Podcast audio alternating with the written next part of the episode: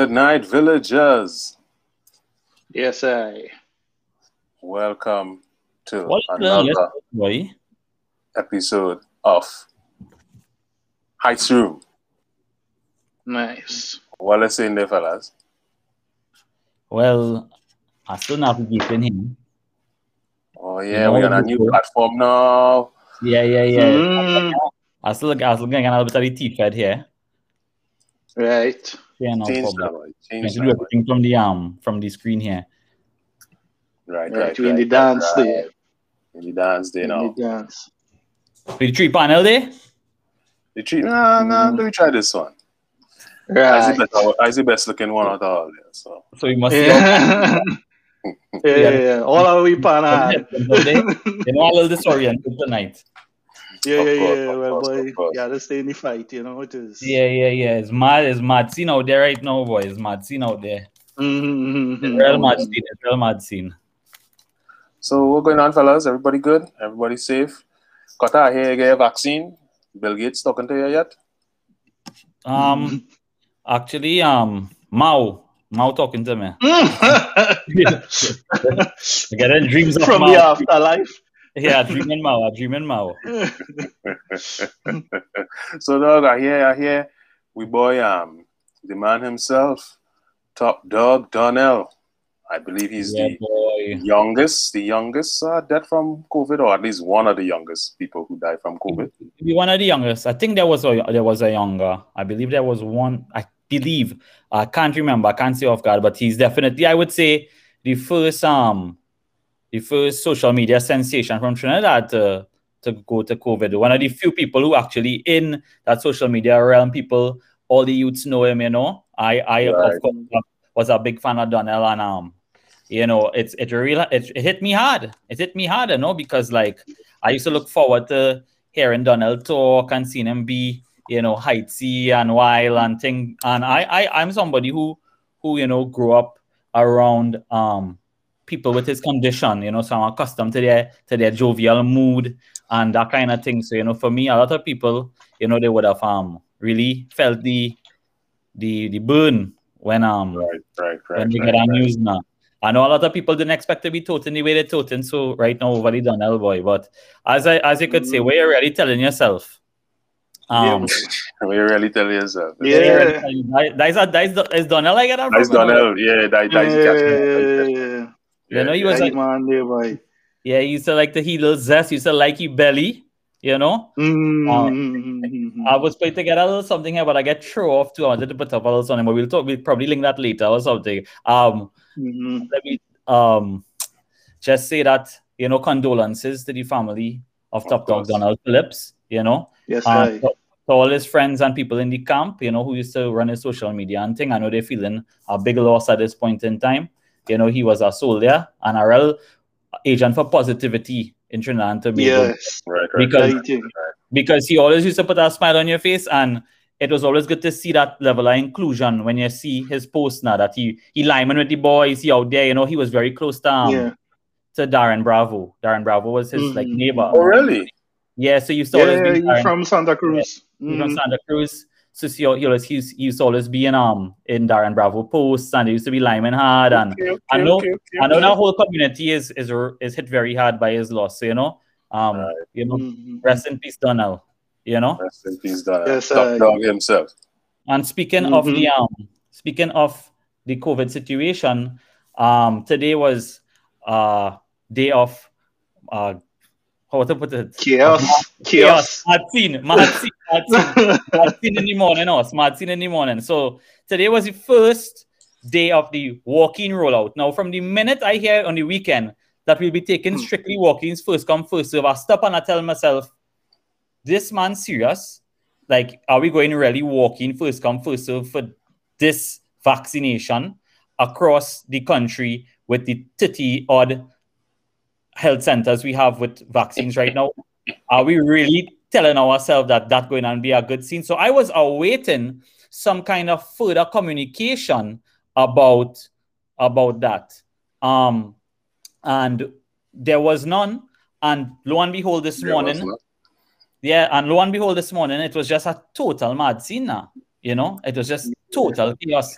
Because what you have is people rushing because people are accustomed to rushing for whenever they know they have to get something when it is Mm. public service.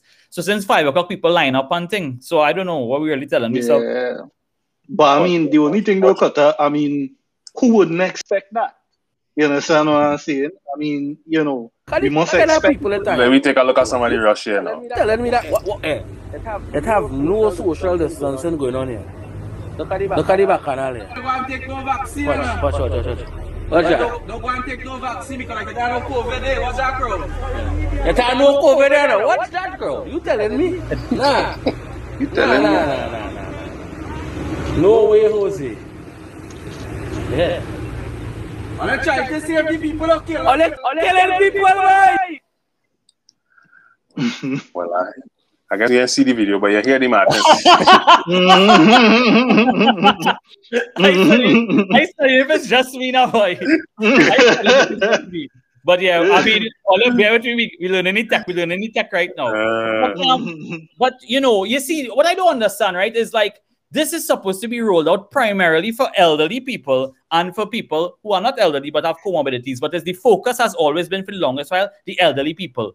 You really expect elderly people, we're talking over 60, we're talking Dante, right? Mm. And, and, and so Mm. on.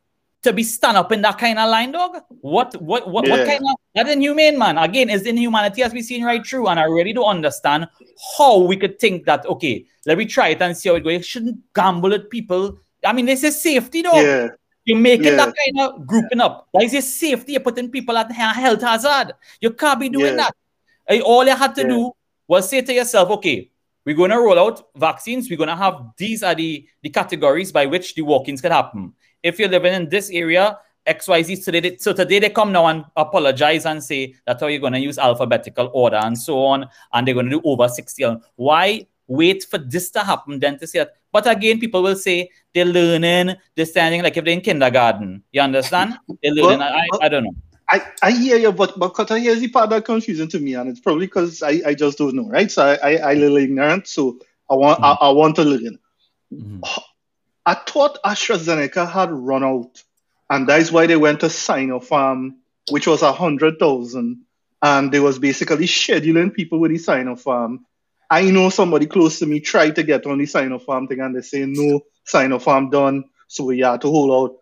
All of a sudden now we come back with AstraZeneca. Is it like is a new shipment of AstraZeneca that come in Um, and therefore they just saying, well, fire burn the um the the the the the, the, tr- the scheduling now. Well, well, I'm not sure what's going on. Um, again, somebody in the comments could probably um could probably um you know enlighten Shed us on some that. light. Yeah, enlighten us on that. What is happening is that with the, the initial set of AstraZeneca went out the window. It was finished, and we Right. had Sinopharm, right? And Sinopharm has been rolling out in all the health centers. To my knowledge, I think it was still Sinopharm is the main thing being rolled out. I don't know. Um, I would think that because um, just this week people was getting Sinopharm. So I don't think today it would have been Mm. AstraZeneca. It would have been there is, however, AstraZeneca that came as gifts that they are given to teachers and so on, right? And they're given to people in the in the Front in, lines. yeah, like different things now that they would have. So right now, teachers are getting AstraZeneca because that was a gift from one of the islands. So they use that gift to go towards the Mm. teachers, and that is really rolled out at UTT and so on. So that's a, a different thing. So I mean, it have all kind of things going on. Honestly, the vaccine situation in Trinidad is all over the place. It's a all over the place thing. It is a So real all over the place thing. What's this talk about I hear, you know, health centers only have like 100 vaccines to give out and 60 vaccines Yeah, to give out. yeah, 60 every, day, every day they have like a batch kind of thing now, from what I understand. so it's bit not-.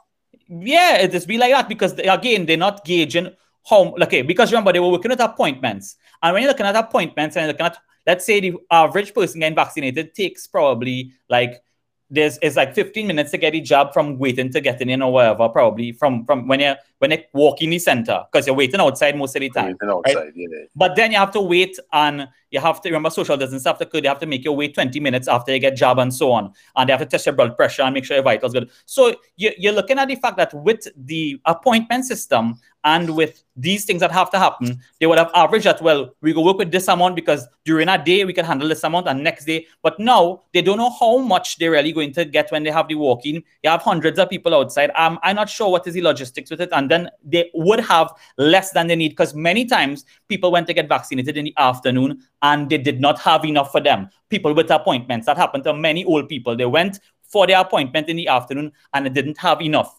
I don't know how, but again, I don't know what, what is going on there. I don't know what's going on there. I really don't. But know. but what but what trigger moving towards this? Um, again, I just trying to to get it logic. What triggered it moving to this first come first serve system? What what was the reason? Because it, it was already not working good. So is it that like The- what the- what what happened? The minister said that Eh, they got feedback, right? Feedback. the- but there was always getting feedback. you know, I, I just say feedback. what It's happened no, so again. bad. You know, Don't know. I so don't we know. we we, I we, we don't do know. this. We had a, you know, don't don't don't give me that. I know? I I am expected to be dotish, I realize. I am expected to be yeah, yeah, No. sir. Now You they will- say that they got feedback that the Hmm. the appointment system is not working for the majority of the population because the people not get people not getting responses, and also people are not able to use the WhatsApp, not able to call the like call the number over and over. Right. Talking about Tanti and And- Nenan and thing. So now he's Right. saying first come first serve, and then I'm like, but how that make No, it better for all people? ex- ex- exactly, Kota. That is the problem I have. I don't mind you're saying it, it, if you're sure, okay, we to make a change. Don't change to something worse. You? Exactly, How could you possibly think this is going to be better? No, at the end of the day, don't get me wrong. Everybody stressed, everybody at the limit, you know what I mean? Everybody, you know, trying the best and whatnot and thing. But what we're saying is everybody on that show, this is something that, you know what I mean, is, is people health, is people livelihood that out there and thing. Let me get a little more care now, man. Let me get a little more care. You know what I mean? Think about the system a little more. Think about how you put the right people to come up with the system. You understand what I'm saying? And and and, and let them walk it through more sensibly because this this can't be making sense, way. And then That's now, cool. uh, and then now they're jumping up with alphabetical. So what you're saying? People in A more important than people in B? Come now, No, well, no, Well, well, that alphabetical you know, Well, one, that, no, that they do happens, eh? They that, do that. that does happen. Yeah, in Barbados happens. that happen. Yeah, That's something to they have to do from time to time. to go in the um. No, grocery but it's it's it's something when It's you have going- enough. Oh, When you have you have to have enough. Right, If right. you are So- 60, you saying everybody in A and then you have to wait for the next shipment. You see, it, it, A that was to I say I E. don't know how you're managing. A to managing. E with 30 odd health, if I'm not mistaken, it's 30 something health centers across Trinidad, right? Yeah. A to E. was a shocking As a man say, we have plenty A and B. We have plenty Ali. So we go see what's going on. All right. I, I, I, I suspect that this is going to be very wild again tomorrow and so on. Um, I, I, I suspect it to be to be a mad scene still for a little while. But, all right. uh, Mhm. Um, with that being said, there is there anything else you guys want to talk about before we move on to the main topic? yeah, well, you know, we are we are the um well what time we are there? We are 8:45 there, so I think we could. Well, the birds from Wildfowl Trust that is is sad. That's that's yeah, sad. boy. That is That one sad. was I Right. watched that and I like the teeth and bird now, boy. I mean First Oh, you to mean- was I didn't even know the Wildfowl Trust was still op- operational. To be honest, I was quite surprised, No. pleasantly I surprised. in know a that kind of couple of yeah, I know a couple vets inside of there and think them real, you know, they they they they're really trying the best with what they have and think now, boy. So I mean for for for for yeah for, for thief to go in there now and try and take and apparently it's like some of the best birds they going with apparently it's like they say some Oh. breeders or something. I like Jed. what kind No, of that's that's an inside job. That's an inside job. true true That's true how nasty true, people true, is us. You get Yes, yes, how, yes. how else you're going into that that compound? How else you're going to compound? Going in the wild fortress, picking up so much bud, right? Yeah, yeah, yeah, yeah, and, yeah, and yeah. getting out. That's an inside job. And this is how it's this is how Mm. stink it is out here, dog. You know? but that being that, different. all right, well that, that being said, my head little I tell you all my head little hot hot tonight. Yeah, yeah, yeah, yeah, yeah, yeah, yeah, yeah. Well, well, well, it's a hot night. night. Yeah, it's a hot night, right? Now, those of you who have been following up with our um, updates would know that tonight we set aside to deal with a certain topic, and this is the topic of the Venezuelan refugee crisis in Trinidad. Now, to give us insight into the refugee situation, we needed to get people who are qualified in this area. And I'm pleased to present two guests tonight. So we have two. So again, two for the price of one, right? Right. tonight we have with us a longtime friend of mine since he was Pinckney, right? mister mm-hmm. Matthew Ramsawak. Right, Mr. Matthew Ramsawak is an international development specialist, and he is here tonight as the senior community-based protection assistant at the UNHCR TT. So welcome, Matthew. Good night. Good night, everybody. Good night. Special good night to you, uh, Cutter, my brethren from a long time. We grew up yeah, in Gasparillo. Big up, boss. Big up, boss. boss is the boss. boss government. Boss is the boss that never lost this year. Eh? boss, eh? boss is the boss that never lost. guys tonight. Yeah, man, brother. Also, on the show, so you know we had to we had to keep it balanced too. So yes, another friend of mine, but someone who I don't know since a little Pinckney, right? Um, we have Amanda Choo Quan, Trinidad Jamaican writer and activist, and also Amanda has worked with the UN Refugee Agency in this country Ooh. as well. So big thank you so much. Yeah, yeah, big, big ones. ones, big ones, big ones. So Hi, thank everyone. you so much. For, Hi, Amanda. Thank Hi. you so much for joining us tonight. Thank you so much. You guys, um, you all coordinate well and, and come through in, in good time and all of that. I tell you, my head real hot. I wasn't that. sure I wasn't sure if everybody was on the inside and thing because had a little emergency take place just now there, but we here, we good to go. All right. So let me get into this one. Yeah, let me get into this thing one time. All right. So before um we get into the the line of questioning and so on, Matthew, can you give us a little breakdown of what the UNHCR is, or also known as the UN Refugee Agency? Yes, certainly. So, uh, UNHCR, the United Nations High Commissioner for Refugees, uh, it's a long title, but uh, known as the UN Refugee Agency for short, um, has been in existence for over 50 years. Um, it was created uh, post World War II, as many other UN agencies were done, uh, essentially as a as a project um, to help the world to heal from the devastation of the world wars, but also to help address um, some of the big problems in the world resulted from the world wars. And of course, one of the major problems would have been mass displacement of people, right? So mm-hmm. the UN Refugee Agency was created essentially with the mandate of uh, trying to build a collective uh, effort globally to deal with refugees and asylum seekers.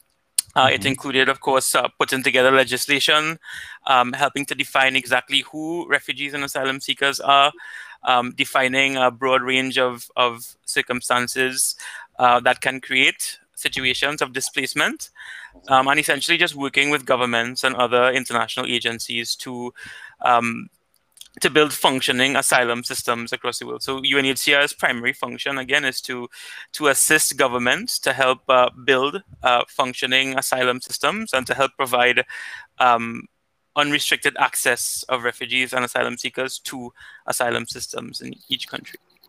Oh, that that um clears it up for us there. Um, so the UNHCR is also referred to as the UN Refugee Agency mm-hmm. as well. Okay, um, Matthew. So first of all, I would like you for our viewers who may not know, what is the difference between a migrant and a refugee? Yeah, it's a very good question. Um, I'm sure most people would would have heard um, the words refugee and migrant sort of used interchangeably, you know, in, in media, public discussions, and so on. Um, there is a very crucial legal difference between the two terms. Um, so confusing them, there's also conceptually uh, a big difference, and I think confusing those two terms can can really be um, can lead to a lot of problems for refugees and asylum seekers, as well as just general misunderstandings on um, the topic of migration and of seeking asylum. So, uh, refugees, in the most general sense, are people who have fled uh, their countries of origin um, due to war, conflict, uh, persecution, or threat of persecution, um, have crossed an, in, an international border um, to find safety in another country um, they often flee their countries of origin with uh, nothing more than the clothes on their back, um, many times without without legal documentation and so on. Oftentimes, uh, having to make treacherous um, journeys uh, just to, to, to, get to safety. Um, the 1951 Refugee Convention um, is a big international uh, sort of like document where countries all around the world who are signatories have gotten together to define what refugees are um, more specifically, as well as to outline um, what rights and responsibilities, what, what rights refugees have and what responsibilities um, countries have towards them. Um, you can find the international, um, the Refugee Convention online um, if you're interested to, to, know more about it. Right. The term migrant, on the other hand, um, is, is an umbrella term and is not strictly defined under international law. Um, it refers widely to uh, many different categories of people um, in, in, different situations. Um, so generally speaking, pe persons who have moved away from their country of residence or habitual residence um, temporarily or permanently and for a variety of reasons uh, most commonly to, to, to better themselves economically for work uh, many times for education for family. Um, so the term can include uh, so migrants can encompass a number of different more well-defined legal categories such as migrant workers um, different you know persons who are who are moved uh, irregularly such as smuggled persons persons who have been trafficked. Um, and then there's persons who may not be as clearly defined legally, such as international students and so on. So the, the main difference is that migrants choose to move around not because of a direct threat of persecution or death, but mainly to improve their lives, um, whereas refugees mm. uh, hmm. really cannot um, safely return home, right? Migrants usually can re- return home safely without mm. fear for their lives mm. and can also generally um, receive protection from their governments, whereas refugees and asylum seekers, they they're the protection that should be afforded to them by the government is usually compromised. Right. Mm-hmm. So this concept of asylum, Matthew, mm-hmm. right? And seeking asylum, would this be a human right? That um, you know, when we talk about rights of of people, is asylum a human right? And can you just unpack a little bit what asylum really is means to to the human mm-hmm. being? Yeah, absolutely. Um, so again, in its most simple terms, um, asylum is a process of seeking safety and protection um, from persecution or fear of persecution, uh, while seeking out the status of a refugee, of being a refugee, right? And we already spoke about um, what refugees were a bit earlier. Um, asylum seekers, seeking asylum is a fundamental human right um, of, of anybody who is fleeing to find safety. Uh, this right is enshrined in a number of different international uh, instruments and conventions, including the Refugee Convention, but also the Universal Declaration of Human Rights, the Convention Against Torture, among others. Um, uh, Trinidad and Tobago has been a signatory of the International Refugee Convention since the year 2000. Oh. Um, so yes, um, and the you know the, the Refugee Convention outlines a little bit more sort of like some of the broader conditions, um, specific specific guidelines in certain circumstances, which which um, help to guide countries to to understand the situation of asylum seekers a bit more. Um, so yeah, well, everybody yeah. has the right to seek asylum. Um, because everybody obviously has the right to safety and security, right? Yes. Um, but it's important to know that seeking asylum is not should, should not and is not intended to be used as a, a, means of protecting somebody from, say, like running from having committed a crime in their country of origin. Um, that that wouldn't be a, a grounds. Qualifying, yes, yeah, yeah. definitely. All right, so let me ask some uh, something to Amanda here because I know Amanda does get a little juicy at times, right? Amanda, Yes, Kata. where where do, would you say Venezuelans fall? Under the category of migrants or under the category of refugees? And why? Right. Okay, so this is a tricky question because we are told frequently um, through the media and, and by the language that the government uses that Venezuelans fall under this category of economic migrants. Um, the truth is not quite that. That is not the absolute truth. So when I was at UNHCR, you know, you would talk about mixed migration flows, but also um, at the end of my tenure at UNHCR, um, there was a, a, a, consideration for the fact that all Venezuelans fleeing um, are to be considered persons of concern.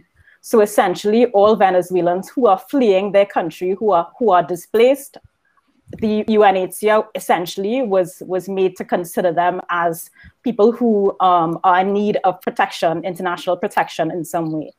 Um, so uh, that is again to say that um, that we do need to consider Venezuelans asylum seekers. We can't consider all Venezuelans refugees because, as Matthew said, to be considered a refugee, you have to go through a process, process that is enshrined in this convention.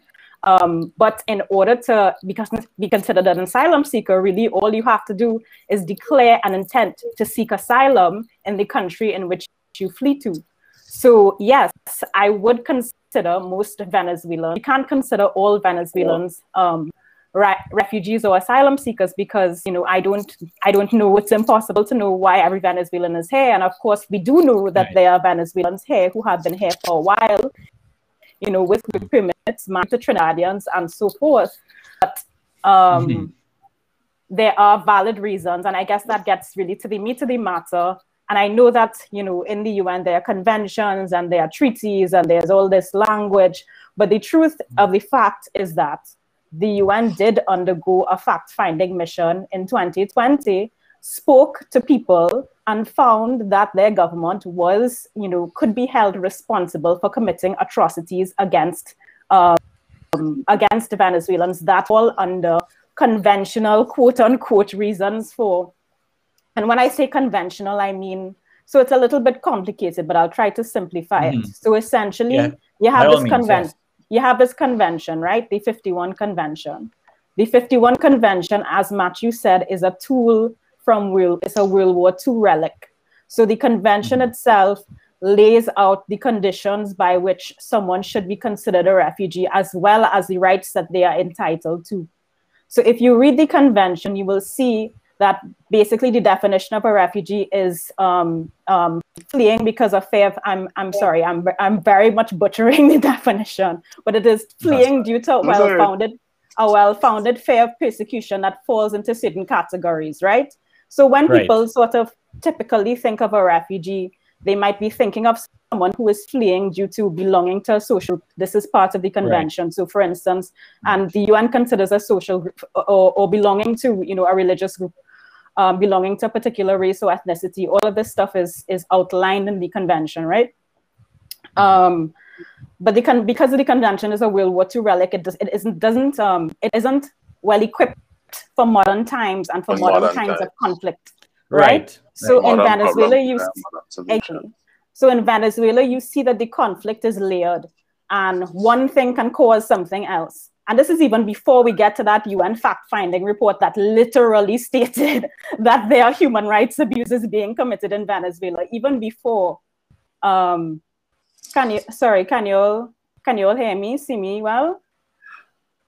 We're hearing you fine. We're, hearing you the, we're hearing you fine, which is which, which is enough because the um the feed, the video feed has has frozen. Okay, it's back. All right, good. Uh, sorry, I yeah. just um, closed off some tabs on my laptop and I live down the island, so the internet kind of yeah. sketched. Uh, so um, that probably yeah. just threw off your computer a little bit. Yeah. Um, I hope I'm I'm better. I'm not. Yeah, you're good. No, okay, can see we can see we can we can see the walk like an Egyptian. We see an Egyptian walk and stuff. okay, no, I was it was vulgar, right. but okay. All right, yeah. I'll take it. Yeah, yeah. it was vulgar. Sorry, sorry, sorry, sorry. But, but base, but basic to get back to the point, which which we I guess we have to do to get back to the point. Mm-hmm. Um, the right. So these so modern kinds of conflicts aren't necessarily um, all covered by um, by the convention.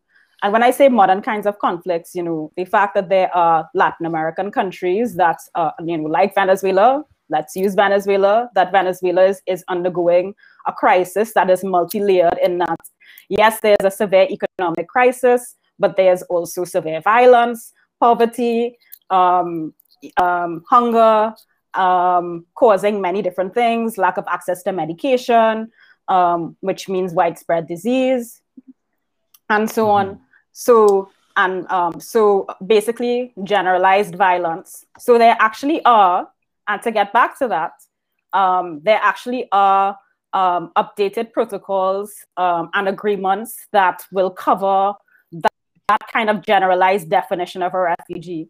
I feel as though people don't don't really know this, but for instance, there's the Cartagena Declaration, and again, I know it's the UN, so there are lots of these declarations and so on. The Cartagena Declaration is, is a declaration signed by Latin American countries, not Trinidad and Tobago, um, but basically agreeing to this generalized definition of a refugee and agreeing on cooperating in order to solve issues together um, regarding refugees.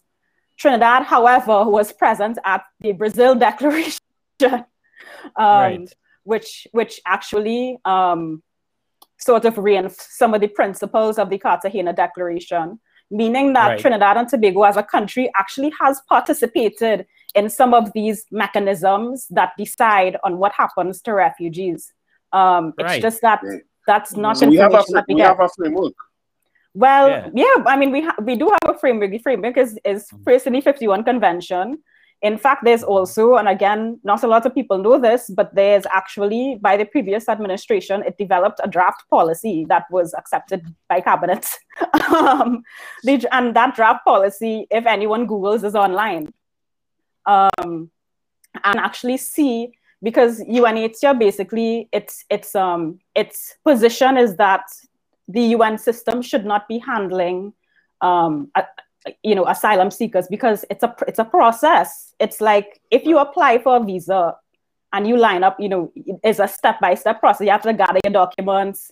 You have to go and line up in the line. You have to get an appointment. Mm-hmm. you have to sit down in a chair you have to wait you can't carry nothing like like you know it's a it's a process right. um right and so it's the process of seeking asylum so that process typically should, um, from UNHCR's perspective, be handled by the state. Um, but and and so if you look at the draft policy, you will see that there was actually a plan for it to be handled by the state. Um, what has happened since is well in the news. Yeah. Basically. Mm. So, yeah, out there, everybody okay. it. All right. So let me let me get back to something here. Okay. Mm-hmm. Let's see. Mm. You, wanna, you, wanna, you wanna come in and see? Yeah. Um. So yeah. Uh, Amanda, one one question. So if if there exists a policy is it then that the moving this forward is simply a question of money to finance the plan from this policy and a political will? So, so just to just to be clear, there's no policy. There is an approach, a draft approach to developing a policy. Again, the bureaucracy. So there's there's no policy. Right. Just to be super clear, there is. Um, mm. If you look at the document in layman's terms, it it almost looks like like a like instructions as to how to go about doing mm. this like like what should and it does lay out it, it is detailed and it does say okay refugees should be entitled to a b c a b c d education this that that and so on. It also states the ngos that that should be helping. It states um um honestly just google it. It has everything there and yeah, I'm, yeah, I'm, um, right. I'm not um, but, doing a good job of representing it in its entirety. No no no no no. Um, yeah, yeah, no, no, we, we, we, we, we can clear from where you're the general just okay cool. Yeah yeah yeah, um, yeah. So but then tell me this tell me this yeah. amanda. Who then makes the decision of if you have x people coming in so let's say you have 10 people coming in from venezuela mm-hmm. who makes that determination well you're a refugee you're a migrant you are asylum seeker, who is the person that makes that determination? Because it seems like there are different paths to treating with each each person. So I mean, there, there seems to be a lot of um, power in that determination. Who who makes that determination? Right. I mean, I think Matt, you could step in in that in explaining and the process, like the logistics. I think right. because right. um, right. Um, because it is a right process. Right now, mm. Matthew process it, it, it's stopping. in, in Matthew, we hearing you. We hearing you. Uh, apologies. Uh, it's never like, done moment. Never yeah, we moment. like it there, and the headlights look too. It's looking as, as a vibe. So you just yeah, yeah, yeah. So never done moment with my internet connection at home. So I trust yeah, yeah, the yeah. mobile data now to, to, to yeah, carry yeah, yeah. Apologies. I want to say that. So yeah, what was, uh, could you just repeat the question there as I was connecting my audio? Yeah, yeah. Yeah. Sure, so, um, the, yeah, yeah. Go ahead. Go ahead. Go ahead. No, no, no, no, no. I was just going to say, yeah. Um, to answer your question, okay, so so I'll tell Matthew the part that I thought that he mm-hmm. could answer, but basically, yeah, right. Um, the question was about um, how then how do we determine who is a who is a refugee, who is an asylum seeker, who is a um a migrant, and so on. So basically, ideally, and and who also who is supposed to be managing that process. So ideally, like we said, the state should be managing that process. Um, UNHCR is managing that process, or was, you know, almost as an interim measure. Um, if you if you if you read the draft policy, or rather the draft approach to establishing a policy, you will see that clearly um, laid out. So essentially, how that process works is that, like I said, once and it's, this is a right that we all have, um, party to the convention. For instance, if one of us decides that we are being persecuted and we go into the U.S. Again, the system does not function the way it should, but we should be able to, uh, you know, declare an intent to seek asylum, and then that makes you an asylum seeker, nothing else.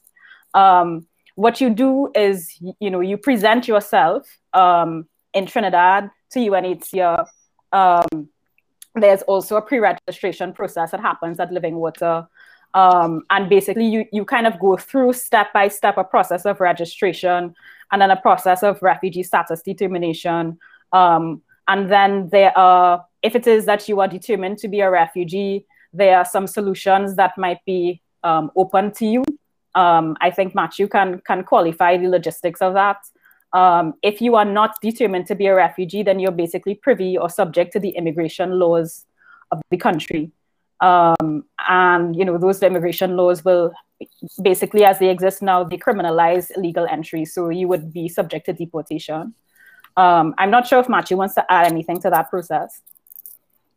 Uh, yeah, I mean, you, you pretty much just kind of hit everything on his head, Amanda. Just to recap a little bit and to add a few little things. Mm-hmm. So, all signatories to the Refugee Convention, um, uh, uh, part of the of the the substance of what they've signed on to is a commitment to ensure access, um, unrestricted access to to uh, an asylum procedure. Now, each country um, has uh, it the, the, the right to sort of like build within its own legal framework um, an asylum system which works, um, an asylum so to determine things like uh, what the parameters are. Uh, they can use the refugee convention as a guideline, but also um, countries also do uh, adjust based on their context locally.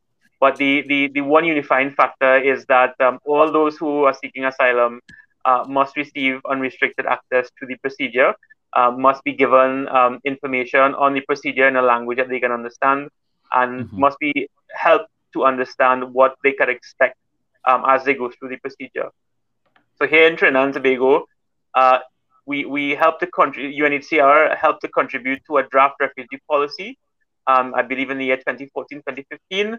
Um, but uh, currently the local legislation, despite being a signatory of the Refugee Convention, uh, has not changed, um, ha- has not altered itself basically to to be able to sort of like um, deliver on some of the responsibilities that um, are outlined in the Refugee Convention. So in terms of the the asylum process itself, as soon as someone is um, has identified themselves or is recognized as someone who uh, is thought to be um, a, an asylum seeker, uh, there is a pre-screening that is done uh, UNHCR partners locally with Living Water Community to undertake this this procedure.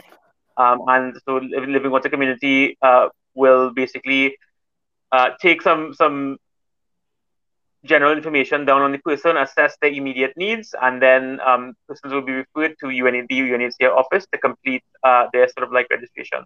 And the asylum process is essentially collecting as much information as possible on the individual, um, in terms of their history, in terms of what their story their story is, um, and as much information as is possible, basically to sort of like begin to examine their claim. Um, there is then a, a procedure whereby uh, each individual case is interviewed um, at length. Uh, interviews can be uh, several hours long, and there can be multiple interviews. And all of this information is used uh, against data that is collected regularly on situation in the country and so on uh, essentially to sort of like build a build a profile of each individual case and match it against the refugee definitions that exist. So uh, cases that match the definition obviously will be granted um, the, the status of, of refugee. um, and those who do not, uh, who, who are not granted uh, refugee status, they do have, uh, I believe it's a 30-day period in which they can they can appeal the decision. Uh, the case will be revisited and so on, um, and then uh, if if the appeal is not successful, then as Amanda mentioned, uh, the the person will then become subject to the local immigration laws and whatever actions immigration sees fit to take at that point is the prerogative of them. Um, those recognized okay. refugees are then, mm-hmm. you know, the, the, the idea is to search or seek out uh, mm-hmm. what we call durable solutions, which are like long-lasting solutions that will allow for people to live the highest quality of life possible in the long run. Mm-hmm. All right, Matt. So it's a lot. It's a it's a it's a lot of information, right? That we that we're getting here. So I just want to bring it back to like some fundamental points here, just to make sure we on the same page and that the viewers on the same page. So if a person from Venezuela reaches mm-hmm. our shores, right? Mm-hmm. They are they aren't automatically a refugee unless they go through the process of seeking asylum. Essentially, yeah. So, Correct. Essentially, yeah. Yes. No, no one can be uh, well, in very probably like in certain situations where the mm-hmm. person's situation may seem uh, a, a, obviously dire, but generally speaking, uh, a mm-hmm. person has to go through the, the refugee status determination process uh, to be right. to be deemed a refugee or not. But as, as Amanda mentioned a bit mm-hmm. earlier in the podcast, mm-hmm. given the mm-hmm. widespread nature of the situation in Venezuela in particular, the widespread mm-hmm. nature, the, the well documented um, uh, situation until where, where, people are facing violence sort of like uh, on a day-to-day basis and so on, uh, all Venezuelans yeah fleeing the country at this point in time are, uh, are considered uh, de facto asylum seekers, right? It just means that when they arrive, um, they, they should all sort of like go through this process of determining whether or not they are refugees or not.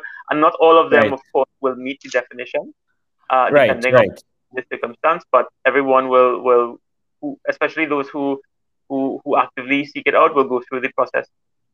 Now, I think you know a lot of a lot of locals they don't really understand the nature of the unrest and the the economic situation in in Venezuela you know they they they're not really informed about it you know and i think that's sad because maybe if they were to really put themselves in the shoes of the people who are coming to our shores they might understand why they are here but um tell me this we are looking at the fact that you know the refugee is one who is who is going through these dire circumstances right? Mm-hmm. And that they have to come here. Now we have a, a, situation where a lot of refugees are asking for repatriation on a lot of Venezuelans. Because again, I it's kind of hard for us to say who actually falls under the refugee um, actual status. Because again, we don't know how much we're able to go through that that um that process. But mm-hmm. I will still use the word loosely, right? We have refugees who who right now, you know, you're seeing it in the papers that they want to go back home because of what's going on here with our our lockdown and so on, and because it's it's really hard. You know, it's really hard for them to really make ends meet because they came here with nothing, and now there's nothing to do to really make make a, a living and so on. It, so, with that in mind, does that does that somehow would you say, Amanda? Let me ask you: Does that do, do you think it negates in any way the the the the case that that Venezuelans are not economic migrants but are indeed fleeing um you know for their for their lives so to speak I think it what it does is that it does it does mean well first of all I'll say I I don't think that all I mean literally as I was talking to you it's mind blowing but somebody who works in mm-hmm. the field just told me about women who had been raped um, and like I just got that a minute ago. Um, and mm-hmm. cases of, of people who victimized in the worst ways. Um, cases that if you work at UNHCR, you have to deal with every single day. Um, moving along, I think what people there, I think there's there's a fundamental. Remember, remember, I said that the 51 Convention is a relic. It's it's an old instrument, and it does not suit mm-hmm. um, modern definitions of conflict, disaster, and war. I think that that term economic migrant is used to villainize people for trying to seek a better life. But I also think that there's a difference between trying to seek a better life because if you go back, you will starve to death and trying to seek a better life because, you know, like I'll use myself for instance. I want to work in, in, a, in as an entertainer in the entertainment industry. I know that to write for movies, that would mean that I would need to go to live in the US. You know, people go just to, you know, I'm just using myself because I am not a refugee and um, I would be what one consider an economic migrant because I want to go to school, I want to do a PhD, I want to get a job in the United States. Um, but um, I mean, refugees here, when you're talking about economic migration, you're talking about leaving because, you know, your child, you cannot get baby food for your child because right. you, you have to break your, and these are, this is stories I've heard personally, yeah, because you have to break mm-hmm. your better parts to, to um for, for gas to, to you know so that you won't um so for warmth um right. things things like that so that for instance there's you know there's a story i heard of one person who was middle class and, and middle class sorry and who um you know had a degree just just like the rest of us who eventually realized that the food that his mother was giving him was growing smaller and smaller so from eating spaghetti and meatballs, like a typical sort of middle class meal, it was just ketchup, you know, and, and then you kind of realize eventually you're losing weight and mm-hmm. you're kind of yourself losing 20 pounds, 30 pounds, and you're kind of diminishing until you are nothing. Like these are actually actual things that I have been told by people face to face. Um, and um, and that's that's what I mean. We use this term economic migration to villainize people. We say that Venezuelans coming in are illegal, but we don't give them other options. And when I say we, I mean specifically the government. I'm not afraid to say that. We don't give them mm-hmm. other legal options for coming. In fact, we make the options more difficult. We impose visas, um, which are difficult to get in Venezuela to travel to Trinidad. And so, um, and I mean, that is how it works in in for instance, if you uh, and I know I'm rambling, but I have I have so many points to make, and I will stop so that other people can talk.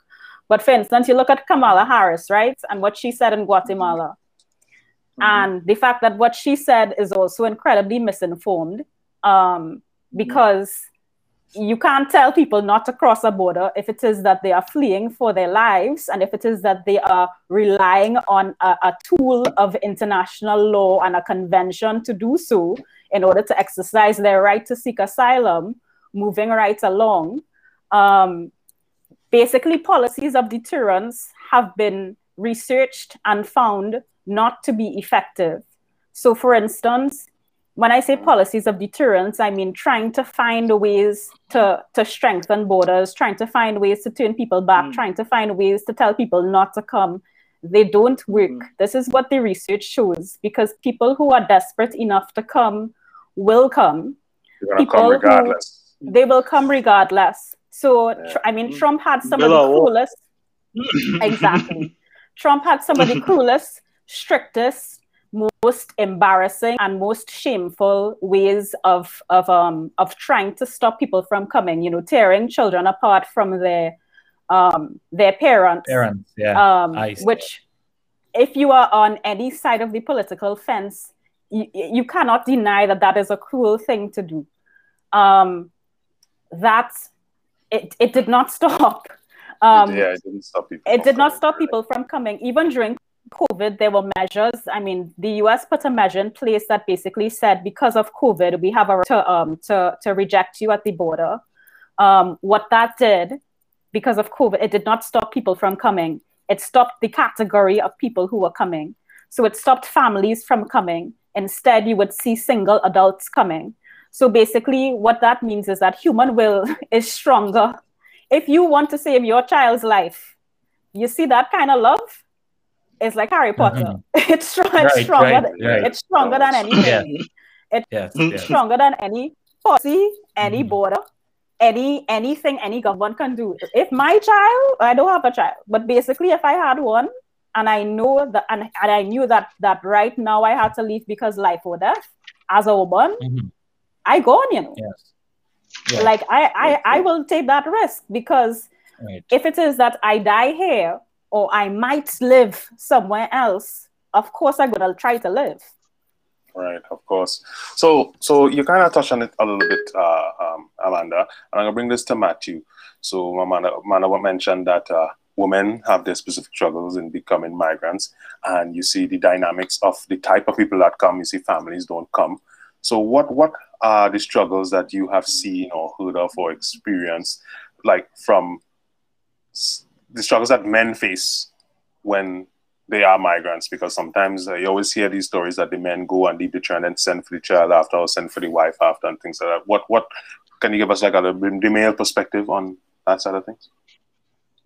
Um, well, I would say first of all that um, the, the, there's there's many challenges that apply to most, or perhaps even to, to, to all uh, all persons here seeking asylum. Uh, yeah. Just you know, the, the, the very journey to get to Trinidad and Tobago sometimes is quite a precarious one. Uh, persons are often, uh, in, in addition to being sort of like you know having to leave their home in a very very quick manner, sometimes uh, overnight, sometimes without any notice, having to just grab whatever belongings they have around them, and then having to seek refuge and travel by whatever means is available to them uh, is dangerous. Um, it, it puts certain categories of person more at risk. For example, uh, children and women are, are, usually, you find, uh, more, more likely to become victims of trafficking based on the profiles that we see of persons coming in. Um, persons with specific needs, uh, with, with, physical disability, may, may find it a bit more difficult to make the journey and so on. Uh, so that's just the that's just the, the transit part of it. When, when arriving here, uh, persons, uh, one of the biggest challenges, of course, the language barrier. So persons who simply cannot effectively communicate the reason for being here or cannot communicate effectively their circumstances. Uh, the lack of legal documentation is, is often quite an impediment, even though um, you know it, it should be it should be recognized that people who are fleeing don't often have the, the opportunity to, to have the documents that they, they should have when making international travel.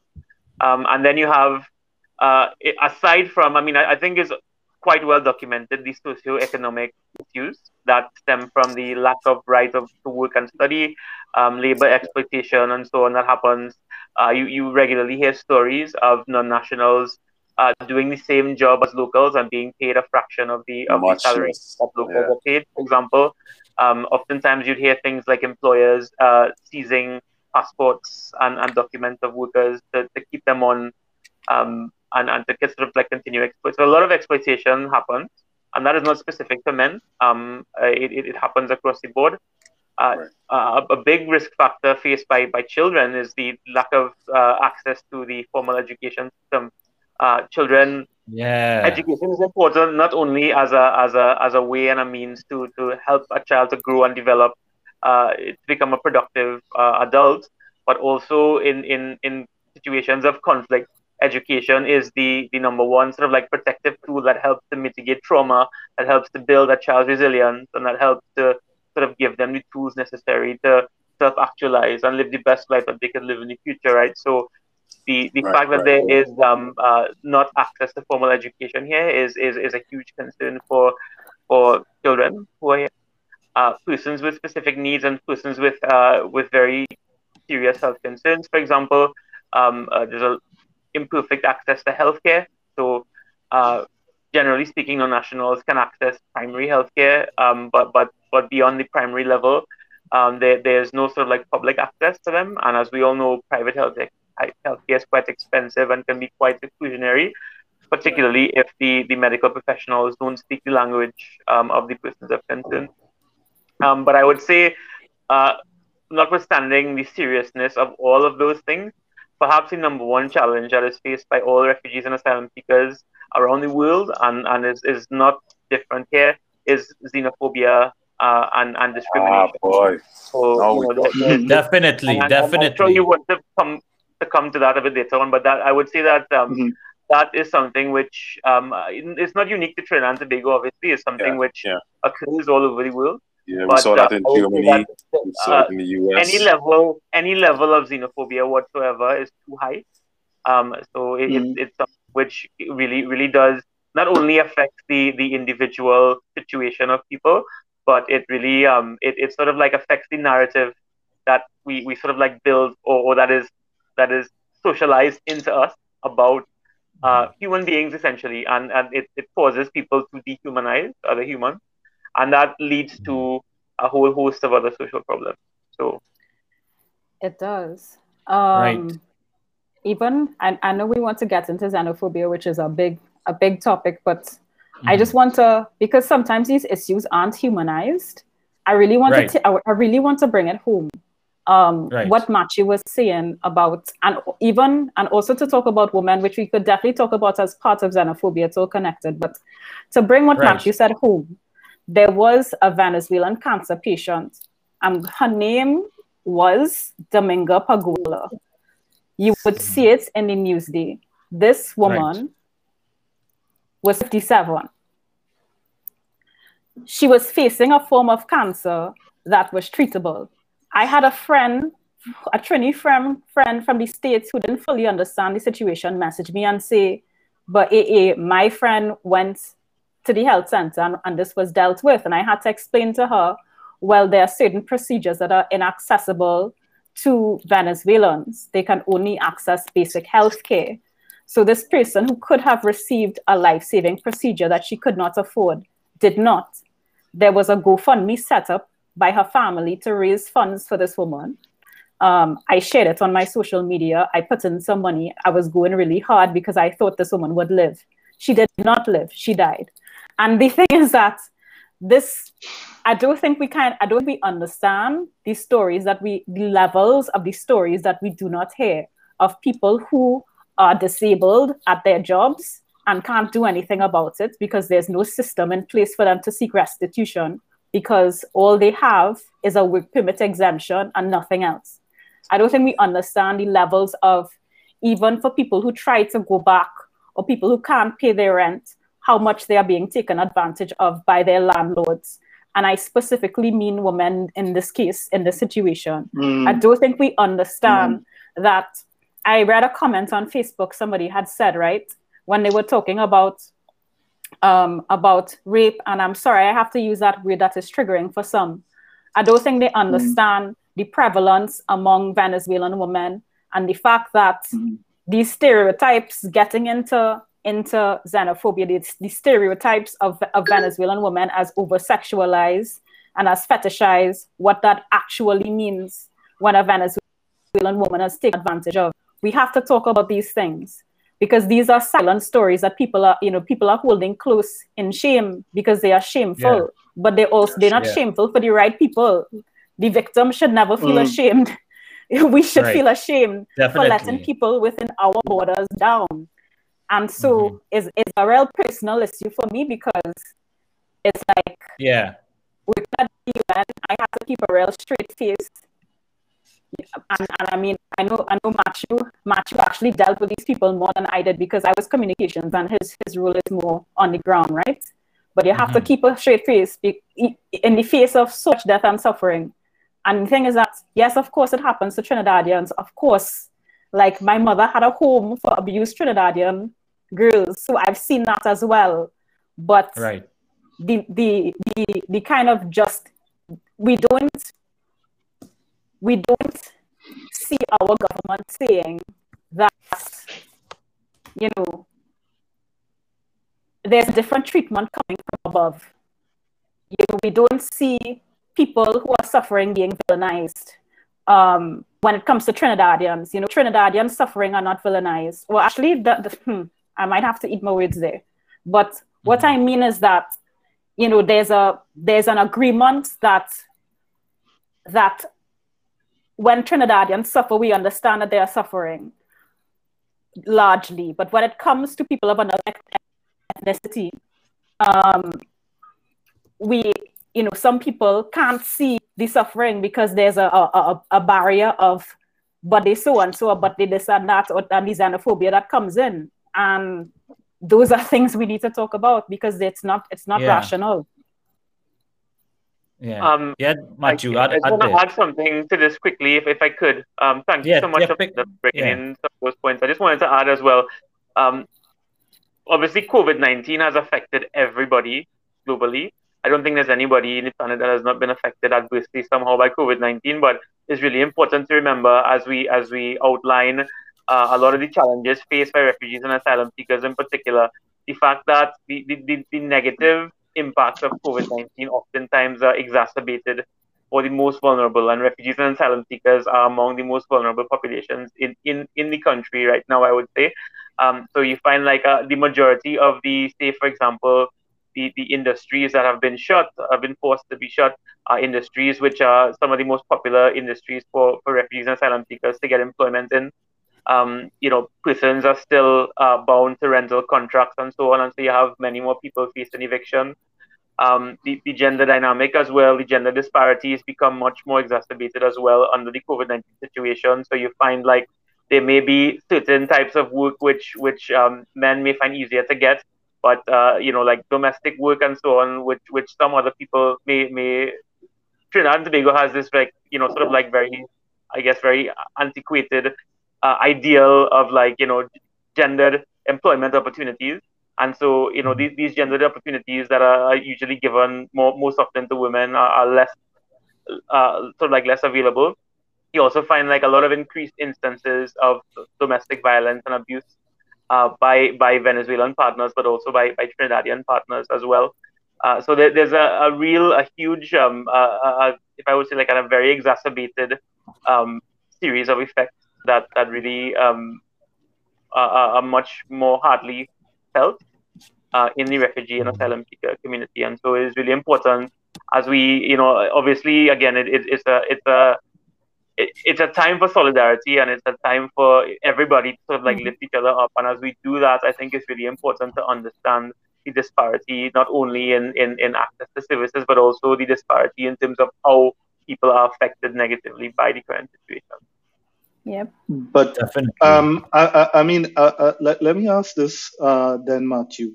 I think a lot of people as well too have to, you know, become aware of the reality of the situation, which is that you know Venezuela has close upwards of uh, IOM's numbers is, is close to 5.4 million, um, you know, migrants that basically leaving and crossing different borders. You have 1.8 million going over to Colombia, uh, 253,000 to Brazil, 861,000 to Peru, 455,000 to Chile.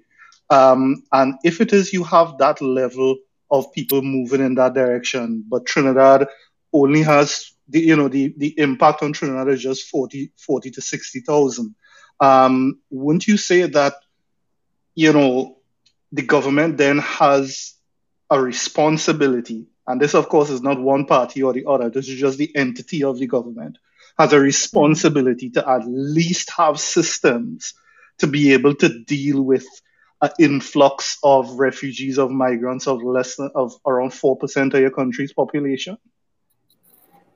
Um, well, well, here's what I will say to that, and uh, Amanda, you can chime in. Um, I'm sure. sure you'd have a lot to say about this as well. But um, first of all, like the, the, the entire region has been has been affected in a way by by the the situation in Venezuela. So this number you call of 5.4 million, uh, I, I wouldn't call them migrants. I would say 5.4 million displaced persons uh, due right. to the mm-hmm. situation.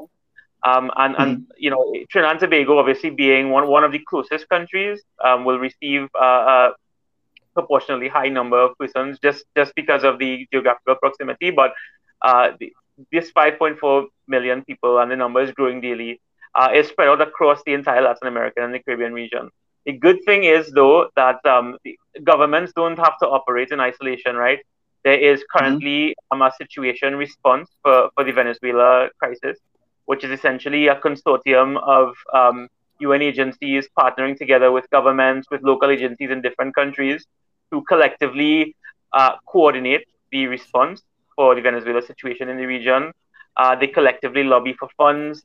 They help to standardize uh, certain types of responses, um, to divert um, or, or, to channel funds that are that are procured to the most um, sort of like pressing priorities in each of the countries where it operates.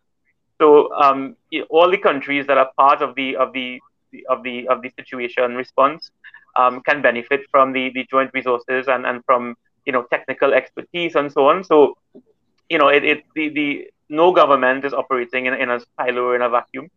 Um, mm-hmm. At the end of the day, sovereign nations all have the, the, the right um, to to sort of like determine. Uh, it's not for UNHCR or for anybody else to determine, you know, what is the capacity of any particular country to accept refugees. And I, I don't even think that there is any reliable measure that even a government can can necessarily use to to, to, mm. to come up with a number for how many is the capacity. Uh, but I what I would do is I would urge people again to just think about what I said earlier, which was that the COVID nineteen situation uh, will will continue to affect um, will continue to affect refugees and asylum seekers much more um, adversely. Uh, I think throughout the entire COVID 19 pandemic, something like 168 countries would have put some form of border border closure measures in place, right? Uh, and 90 of those countries um, made no exception for refugees and asylum seekers, meaning that, but, but at the same time, the conflicts and so on continue to, to, to, to rage right. on in countries forcing mm. place. So you find like more and more people who are forced to leave their country and, and sort of like less and less avenues for them to sort of like safely safely seek shelter. So the situation really is is is a dire one. And so the, the UNHCR as well as other UN agencies exist really to help support governments. Um, and, and, we remain committed, obviously, to, to support the government and to work with the government. We have a good working relationship with them, but we remain committed to sort of like help build capacity, um, help to divert resources, help to not just resources that we can mobilize internally, but to, to apply for grants and so on to sort of like help the situation here. So there are a lot of uh, there's a lot of benefit to sort of like participating in this mass joint coordination for protection. Uh, it means that uh, the, any country, and Trinidad and Tobago included, will, will, will really have the benefit of, of all of these resources and expertise and so on to help them sort of like better deal with the with the magnitude of the crisis. Mm-hmm. Definitely. Amanda, Amanda, what do you think? Can you just repeat the original question? I was just vibing. Yeah. So is it, is, is, is it yeah, is it is it that the governments have a response because it's tied to the xenophobic right. sort of thing? Because a lot of people look at the xenophobic perspective as a sort of go-to, like a frustration, then, and they were like, you know, right. just get rid of the problem, but not understanding that, in my mind, from the numbers, right. this is something that will always be part of what needs to be managed by a government. So exactly. xenophobia really isn't a, a, a, legitimate response. The response is really thinking about let me see let me see if I get the the terminology correct. Um, detection, prevention, and response. So it's right. a matter of really thinking about the capacity of what systems are being affected, right. and how are you going to build that capacity as as as as a government entity in order to treat with this reality. In other right. words, not taking a sort of ostrich headed Nissan approach. Do you do you think right. government has a responsibility in in that? A hundred percent states mm-hmm. are sovereign and they are responsible for managing, protecting, maintaining their borders as well as the people inside of them. Um, I think you hit you are hitting the nail on the head for every international worker who has had to deal with this issue. In that this is the frustration. The issue has been politicized to the point where the government's response is one of continuing to call Venezuelans economic migrants, despite the fact that it is proven that that is not actually the case, has continued to, again, um, suggest or allude to the fact that there's a refugee policy being developed while we have not seen anything. Um, sort of make us think that a refugee policy is something that is a free for all, it's like an open door when you know, a refugee policy is exactly what you are describing. It is a procedure, it is a tool, it is a mechanism. It will show everyone from the refugee unit that sits inside the Ministry of National Security to um, the police stations who um, might detain Venezuelans, um, to the courts, um, to international workers themselves, how to operate because right now there's a gray area in which refugees are coming. Some refugees have a work permit exemption, but their children, I mean, when they go to work, their children cannot, there's no way for their children to go. Oh, um, yeah. Exactly. Mm. So there needs to be a comprehensive managed system, and that system needs to be differentiated and needs to be separated from this sort of political idea that having a system in place means that you are welcoming refugees in or that you are opening your borders. A system is used to manage because as you said and as we had we had both said before, people will not stop coming unless the root cause of why they are coming is yeah, fully addressed. Yeah. Um, I mean, that was the other part of, of Kamala Harris's conversation that did not get as much publicity but she was also saying, and I don't agree with her at all, but she was also saying essentially that um, she would be working with the Mexican government and working with the Guatemalan government, you know, to, to with microfinancing of loans and with sources of corruption that would lead to people having to leave. Um, and that is the thing. Again, deterrence does not does not work. Instead, what you have to do is to expand legal pathways so, you know, help people to come in legally who can, and also um, while also addressing, you know, a lack of asylum system that is state run, while also addressing the root causes for people leaving in the first place. And rightly so, Trinidad cannot alone. Trinidad, people say Trinidad is a tiny island, and if we're looking at it on a global scale, the stats really do show that most refugees actually are housed in developing nations. So when Kamala Harris says, and I, I, don't know why I keep going back to it, I guess it's just in my mind, but when she said, when, mm-hmm. you know, when developed countries enforce strict immigration policy in violation of the convention, what that mm-hmm. means is that those people who, who lose the opportunity to then resettle in those countries or to, or to or not, not to resettle a different process, but to to attempt to seek asylum in those countries they are you know essentially housed in places like mexico they are they are and you know mexico also receives refugees from other countries and mm. um, what that essentially means is that you know to a degree i understand the government's frustration in that um, it says that Trinidad is a tiny country. However, I would love to see the research on capacity because you can you can analyze capacity of institutions to see, for instance, I mean, we've been doing it for COVID to see how many beds are available, et etc., etc. Right. You can analyze mm-hmm. capacity mm-hmm. of institutions. Um, yes. Have our institutions been taxed by refugees? I I haven't seen any release from the government, you know, proving this. So what I would say is that if it is that you, even at the very beginning, where is the where is the data and where is the research why is it immediately A to Z with Z being we cannot let these people in? On what basis? On what grounds? Who have you consulted? Which which social, behavioral, urban planners, um, scientists have you consulted with to to determine this? And where's where's this information publicly available? I would love to see it first of all. So going back to your right. point, going back to your point, yes, 100% our government has a responsibility. And I think also some of the rhetoric it is using on the other on the other side, I empathize it with the fact that developing countries, you know, shoulder the burden. But on the other side, as Matthew said, there are pacts. There's a global compact for refugees. There is um, there is the um, the R4V platform which which Matthew said, and again again jargon and, and acronyms and so on. But basically, there are actual agreements that countries, governments across Latin America are working towards that seek to shoulder the burden of the responsibility of refugees.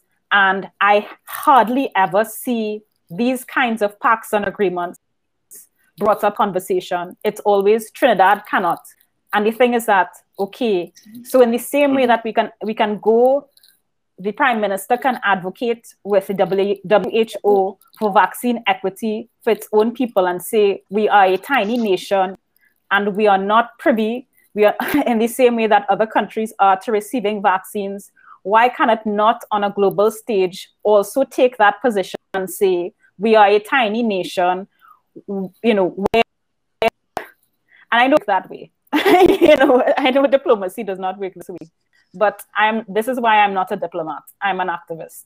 Essentially, right, why right. why why why is it that we cannot also take that stance and say if it is that we are a tiny nation, um, can we be hospitable to refugees while also advocating that developed countries shoulder the burden as well?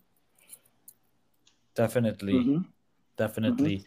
Um, you know, when when it when I think about what you're saying, there seems to be a a bit of a imbalance in how the situation is being handled. Um, you know, there is a lack of policy, a lack of action on, on the part of the government, right? Um, when it comes to seeking asylum and all these things, we can see that there there's not enough resources put in to making the process as easy as it should, right? Mhm. Now, what what I'm really trying to to figure out is do you think that the the government is holding back on as you said is it that it looks like if they were to take this um, seriously and put more efforts into it that it might have they think that they might get a blowback from their their electorate or so on do you think that it is just that they are they are pandering to to the people of Trinidad and Tobago by making these decisions not to take the the crisis as serious as they are I think that it's a few things. Um, Matthew, do you want to take this at all, or, or Uh, well, I, I mean, I'm, I'm not in a position personally Right. to sort of like make, um, make, make I, don't- I don't feel qualified enough to sort of like make any, Right. any judgments of, of, um, of, of the government process. I, I don't think is, is, I, I don't think it's necessarily fair to say that they don't take the crisis seriously. And again, I just want to reiterate that obviously, uh, you know, the, the, the responsibility is ultimately the government for, for governance of the country, right? So they, they have the right to sort of like select their own policies and so on. They have the, as a sovereign nation, um, you know, I, I do believe that across the board, um, and this is not specific to Trinidad, like more, more can be done.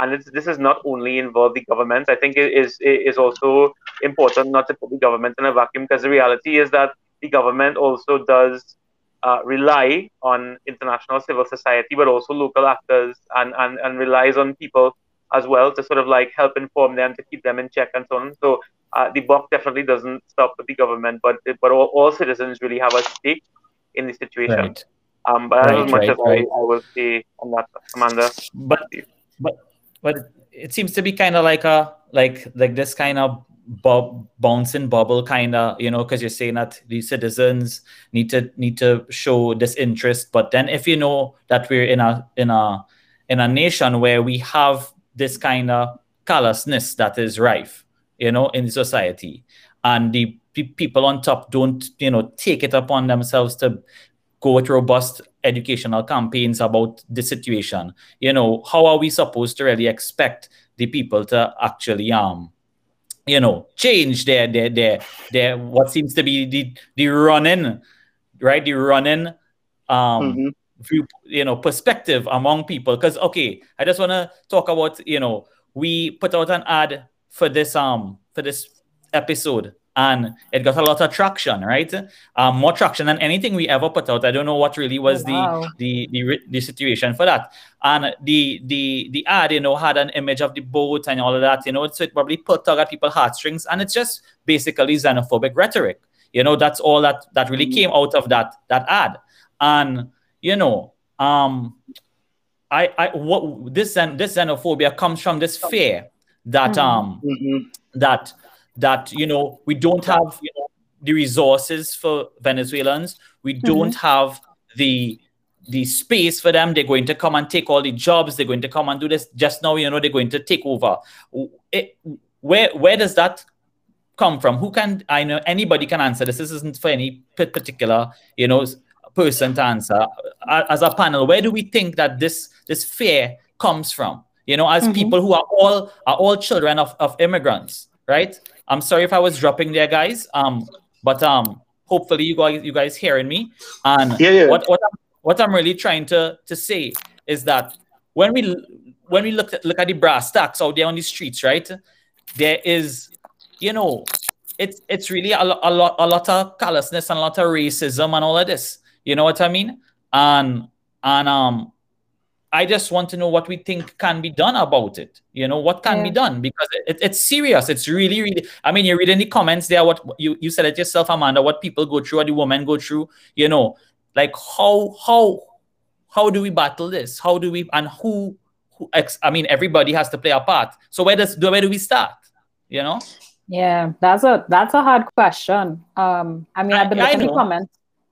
You know, mm-hmm. but it's a it's a it's a question we mm-hmm. need to answer. Um, mm-hmm. and I've been looking at the comments, and people have been asking it. You know, how do we get how do we eradicate xenophobia? How can I help as an individual? Um, and I think that I mean, when you say it's multi-layered, it is multi-layered, right? Um, in the mm-hmm. same way that we see that there's a lack of a um, of a cohesive vaccination campaign from the government. Um, I mm-hmm. think it's the same thing. I have heard anti-xenophobia ads on the radio that have been just as offensive.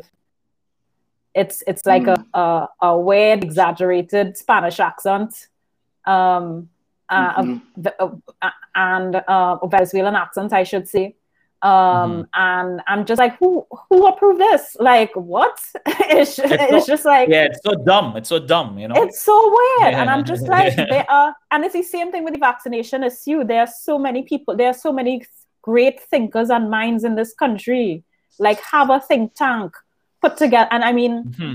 there are there are lots of people working on this, by the way, and I don't want to discredit that. There are people burning out working on this, but people are right. working from my experience, a lot of different silos um, mm-hmm. based on mm-hmm. on like lines of funding. You know, where's your funding coming from? Um, based on um, on different ministries and different units. Um, UNHCR tries to be an aggregator of people, but it sometimes is. I mean, the R4V platform is that's what it's supposed to be, but it doesn't always work out that way. You know, you'll see like different pockets of people who are really trying to help. Um, I think that in the same way that um and I've I've studied like I've studied this to try to find the answer. And for me, I think it's the same approach as you would take if you're convincing somebody the vaccine, right? Um, my um, and and that doesn't negate, you know, years of of um of again kind of Venezuelan Trinidadian tensions and so on. But you have to kind of get intimate with it you have to go you have to go to i think the simplest common denominator which is like a family unit and so when it is that you hear your partner or your relative talking about refugees or venezuela or the venice or whatever to them and say no that's not the case because if you don't do it who mm-hmm. will and then that you know spirals into okay maybe that person is the manager of a restaurant who is exploiting his workers and paying venezuelans less maybe that person is inclined to assault. You know, it's like pull up your right. partner, pull up your friend. If it is that you, if it is that your father's a business or your mother's a um yeah, I don't know if, if you could see it says the stream is kind of cutting up. So I hope you can hear me. But um yeah, we okay, hear you. We hear you now. We hear you now. It just cut off a little bit, but we're hearing you now. We're hearing you now. Okay. Mm-hmm. Okay, cool that's what I would say. I mean, I would also say things like, I mean, COVID makes it difficult, but you know, consider things like, um, like going to Living Water or UNHCR if it is that you are um, are seeking a particular kind of service. Um, you know, for instance, somebody who could who might be able to teach you Spanish and has actually learned um, through your church, through local organizations, um, actually um, working, you know, if, if you belong to a religious group, working with them to find to find ways to, you know, to get food to, to Venezuelans. Um, but I think also it is about uh, counteracting the negative messages about having conversations. I think the conversations thing is is is one of the most important. But that, as you said, that can happen by itself. You know, I was the hardest lesson yeah. I had to learn that I can't change mm-hmm. Trinidad by myself um, I can't change, I can't counteract messages coming from the government that are heavily politicized because, you know, um, they might want mm-hmm. to, to, to, to please an electorate or because right. they might be competing with the opposition who is also xenophobic or because, right. you know, it's, it's like, I can't compete with that. So I think what really needs to happen is, a greater degree of opinion, um, a greater mm-hmm. degree of empathy, and I hope, I mean, a change has happened, a shuffle has happened in the cabinet that I hope will yield some positive results because, yeah, is an issue. Mm-hmm. But another thing, I know you kind of want to move on, but mm-hmm. another thing I would say is that to kind, what I'm beginning to do is to also understand. I used to be real angry, and Katsu, you'd probably know because we're Facebook friends, right? I used mm-hmm. to be real angry at Trinidadians and used to basically Yeah. take no prisoners. But I, hear ca- under, I kind of had to understand something, which is that Mhm. there's a, you know, that that that um feeling that, for instance, Venezuelan women are prettier or more attractive, that then leads to them being more at risk or at risk for assault. That feeling, the the outcome, horrible, but the feeling Mhm. Legitimate because it comes from a Mhm. space of being told that you know as darker skinned people you might not be as attractive. As trinidadians you might not be attra- attractive. I started to understand a little bit more. It's like that feeling that people will take your jobs. If you look at the research that does not actually happen. Refugees tend to be entrepreneurs and they tend to add to economies. This is this is this is a fact. But Yeah, yeah. you know a lot the government registration process happened right after petrotrin you know layoffs so of course Mhm. people were feeling as though trinidad is in a, is, is in a shaky state and that leads then to you know all of the rhetoric Well, so that's I'm the basically thing. eh? kind of understanding but not agreeing It's just so sad Mm. because because out here it's just Mhm. you know it's so shaky you know all the time with so much shit and and you know pe- the average person just I guess it is a kind of you know some kind of survival instinct kicking in here that that we sh- that is sadly where we at as people because it's like as soon as you step out your door it's like survival of the fittest kind of thing now you know so I don't know, it just real confusing at times, and it's very sad. There was um a I, I think at this point in time, Torian, we'd want to take in um some of the the the Be- comments. Before you move on, before you move on, Yeah. I know, I, Yeah, I want to add something real quick. Um, Yeah, no problem, no problem. Yeah. Sorry, so, sorry to Mhm. cut you. Um, just to say that, uh, in addition to everything, obviously Amanda said, uh, they, they, they, even though there's a lot of xenophobia that definitely does exist, uh, I Mhm. think it's really important to point out that there's also quite a lot of, uh, like many people who are, are very sympathetic and empathetic to the situation. There are a lot of individuals, um, formal and informal groups, local organizations who who who do do a lot and, and so i think it's really important to connect if you do care about the situation and you are passionate about it in addition to getting more information and information is out there there are many many sources of information that i and my colleagues will be happy to point you to to give you more context into the entire situation both abroad and locally but more Yeah. so and more than just having these dialogues because these dialogues are important but it's really important to, to act um, as individuals so when you see when you see if you encounter uh, a non-national, uh, someone discloses to you they're a refugee, they're an asylum seeker, they're a migrant. If you can get to know them, uh, overcoming language barrier is a great skill for everybody. I, I've never heard anybody say that learning another language or understanding another culture to be a negative thing. So the more we can actually engage in the practices of, of, of bridging the gap between one another, so having these discussions, um, connecting to the information, but also joining the efforts that exist or forming your own efforts within your community. If you find or if you know of someone in your community, a refugee and asylum seeker who who maybe seen some trouble, maybe you can show just it doesn't have to be anything big, but show show them some good neighborly Trinidadian hospitality and so on. And that that really is where I think the, the seeds are planted and where the, the situation can change. You know, we, we have we are we have to be the one. We are the vanguard of this. We are citizens of Trinidad and Tobago. And this is Right. Matthew the not Matthew the UNHCR senior community based protection assistant. This is Matthew the Trini um, saying that like I, I, I have a lot of faith despite some of the things we see daily on social media. I have a lot of faith in the spirit of our people and I, I really feel as if like now is the time in this exceedingly difficult Mhm. moment that we are all facing. Now is the time for us to kind of rise up and really like embody, uh, you know, a lot of the things that we that we evoke when talking about our, our independence and our, our vibrancy and so on is rooted in this idea of diversity and this idea of acceptance and it's this idea that we are more than just the sum of our parts, you know, and, and we have an intricate history with not only with Venezuela but with Latin American countries in general Right. uh, uh, Right. a huge influence on our culture. And so we need to sort of like recognize these things and start to value some of these things and use them as building blocks to really bridge the divide that exists. Everybody vexed I mean, with, with Spanish until it's Christmas time and it's time Yeah. to sing parang Yeah. and pastel. I said they're gonna say, they're gonna say, Christmas time is parang, it's parang. I mean, where parang come from? You understand? Um, Exactly. and when you look at the news, you know, you see that there's the the, the, the Venezuelan fisherman who given out um fish, if, I'm not, if I'm not mistaken, things like that. You Mhm. see these kind of gestures of solidarity and brotherhood. These people are not just here to leech off anything. You know, these are human beings who want to come and, and you know, they have they, they, they are, as we spoke about earlier, they are asylum seekers, right? God forbid that there's a day when me myself, you know, I have to become an asylum seek- seeker.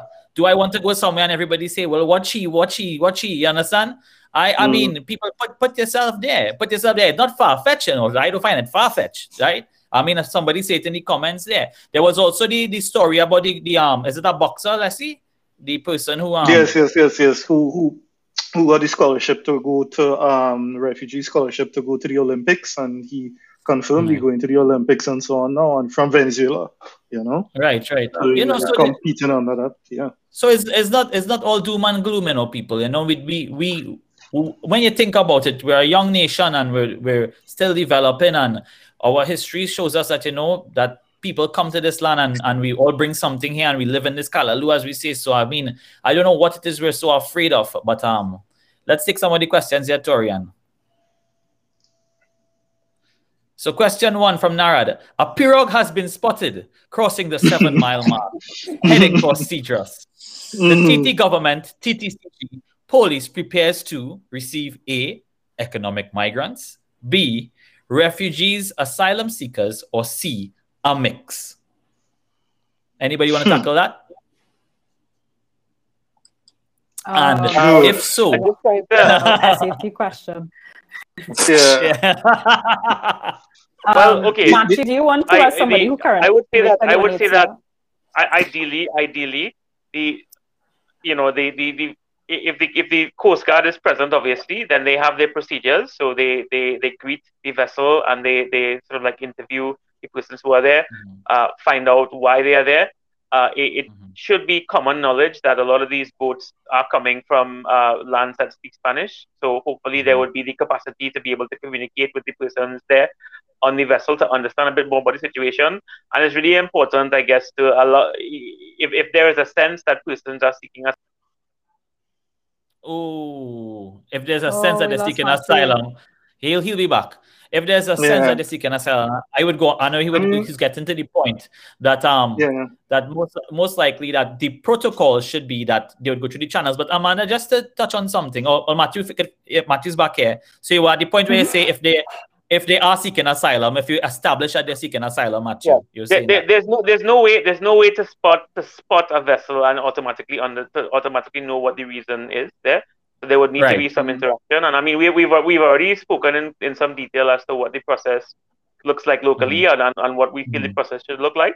Um obviously we you know the we, we do not we, we are not advocating for the Coast Guard and so not to do their jobs. Obviously yeah, the local law enforcement, law enforcement have their mandates and, and they, they, they have to uphold the laws of the country.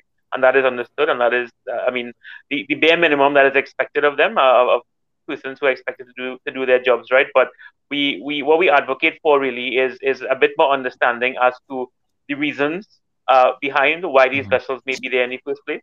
Uh, understanding Right. of, uh, for example, uh, what these people are, are really fleeing. And then this, this is more than just seeing the condition of a boat and so on. It's really understanding what's going on on a day-to-day basis in the world and basically making an informed decision based on what is presented before you. So, you know, obviously, you, you- I mean, I, I would dare to think that it, it, it is fairly sort of like a lot easier potentially to to distinguish between, say, you know, a boat a boat filled with women and children and, and, and families and so on versus like other types of, of vessel that maybe out there, you know. So I, I would just say that the processes exist for, for this reason to ensure that people are not unfairly um, sort of like discriminated against. And I, I must continue to sort of like advocate that that, that ideally should be what the procedure is, you know?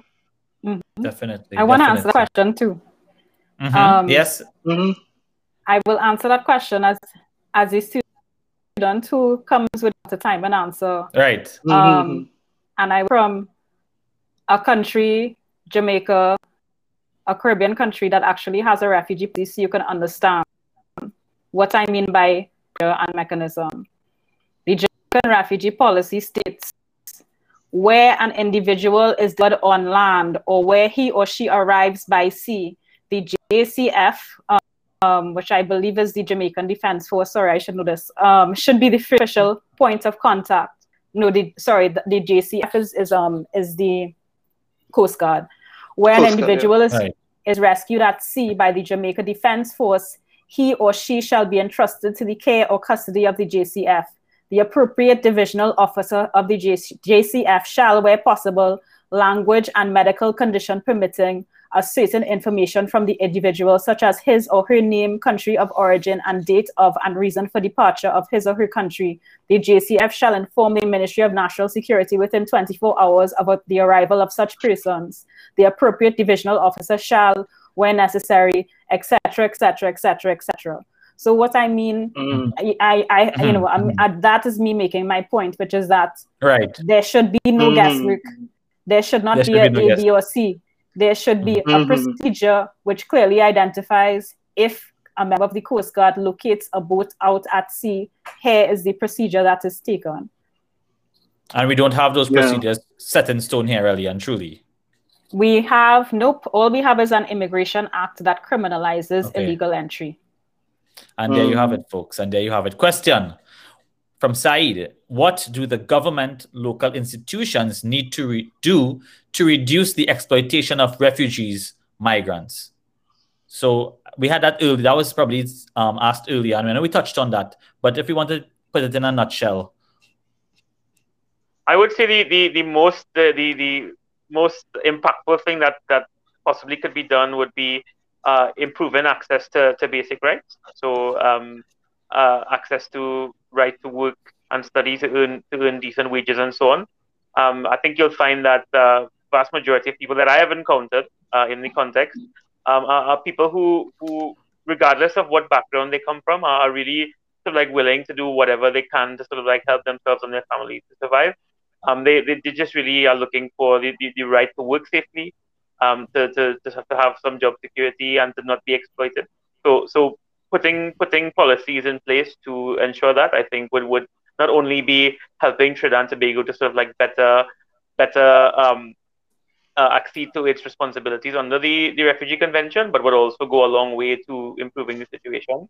Um, and I think yeah, just also uh, you know uh, uh an honest examination of, of laws and policies uh, informed by data and informed by evidence. So speaking to refugees and asylum seekers and actually understanding, not just going off of what the prevailing narrative is, but using the, the, the, stories and the actual anecdotes from people and what they have experienced, and particularly the negative experiences that they have that they have had under the current or under current systems, not as a way to, to, to bemoan or to admonish anybody, but to use in a constructive way to improve policies, uh, to, to plug gaps and I think it it requires a considered effort. It will obviously require um, you know the, the, the, government to prioritize it, but it will also require co- uh, continued cooperation and collaboration with UN agencies, international bodies, and other local actors.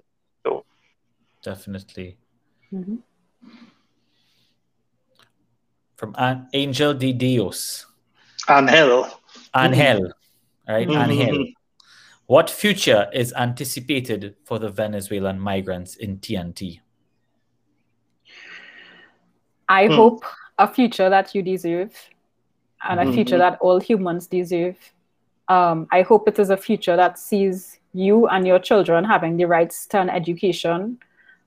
I hope it is a future that sees you being able to have whatever educational certification that you've arrived with um, evaluated hmm. and um, and the word isn't coming to me um, and translated and, and, and given a chance to actually help you to get better jobs Definitely. in reality i don't know if that's going to happen but i really really hope it will mm-hmm. what do either of the guests here think about the relationship between our government and the Venezuelan government with respect to this issue. Anybody can chime in on that? What do they think about our government's relationship with the Venezuelan government when it comes to this issue. Can I just thank Siobhan for saying accredited, which was the word I was struggling for? Um, yes, yes. The accreditation board. oh my god. Man like that, all that. And the accreditation board.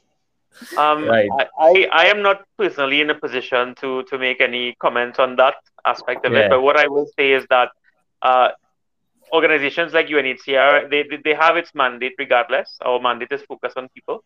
And uh, regardless of, of whatever relationship that exists, um, we, we, we are mandated to sort of like protect the rights of displaced persons. And so we are basically informed in our work by by the various international institute um, instruments, which not only guide, uh, which not only form the basis of our very existence, but which also, you know, broadly ascribe what the responsibilities of us are, what the responsibilities of different countries are. So, um, we we are very much guided by by by those by a rights-based approach.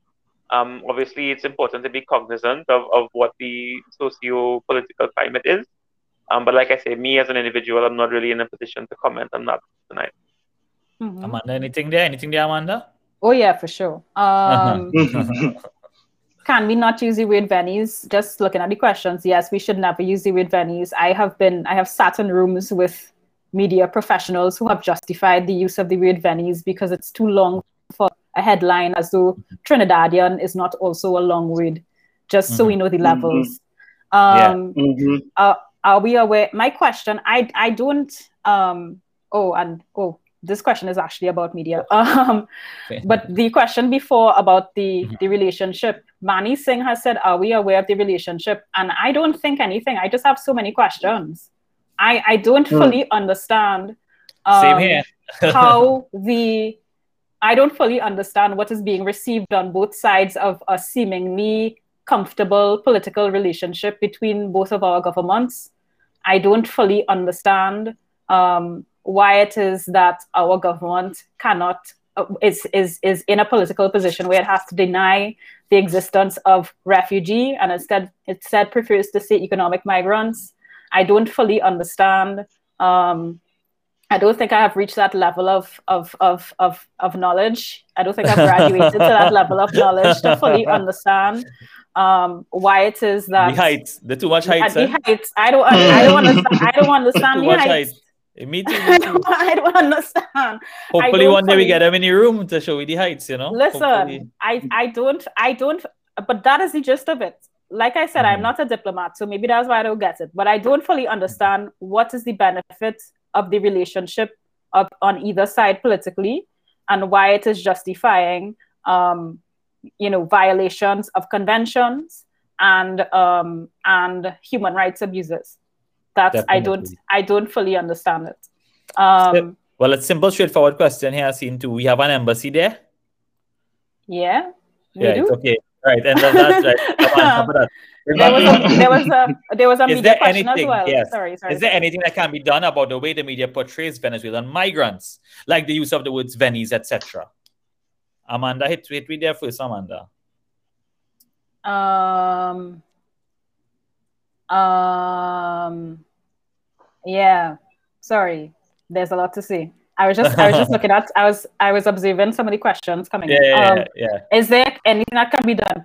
Yeah, my job actually used to be one in which I was was communications um, associate at UNHCR. It was my job to liaise Right. with the media. Um, Mhm. what do I think can be done? Um, I think more more conversations. Um, I think that that there's a need to understand how the media.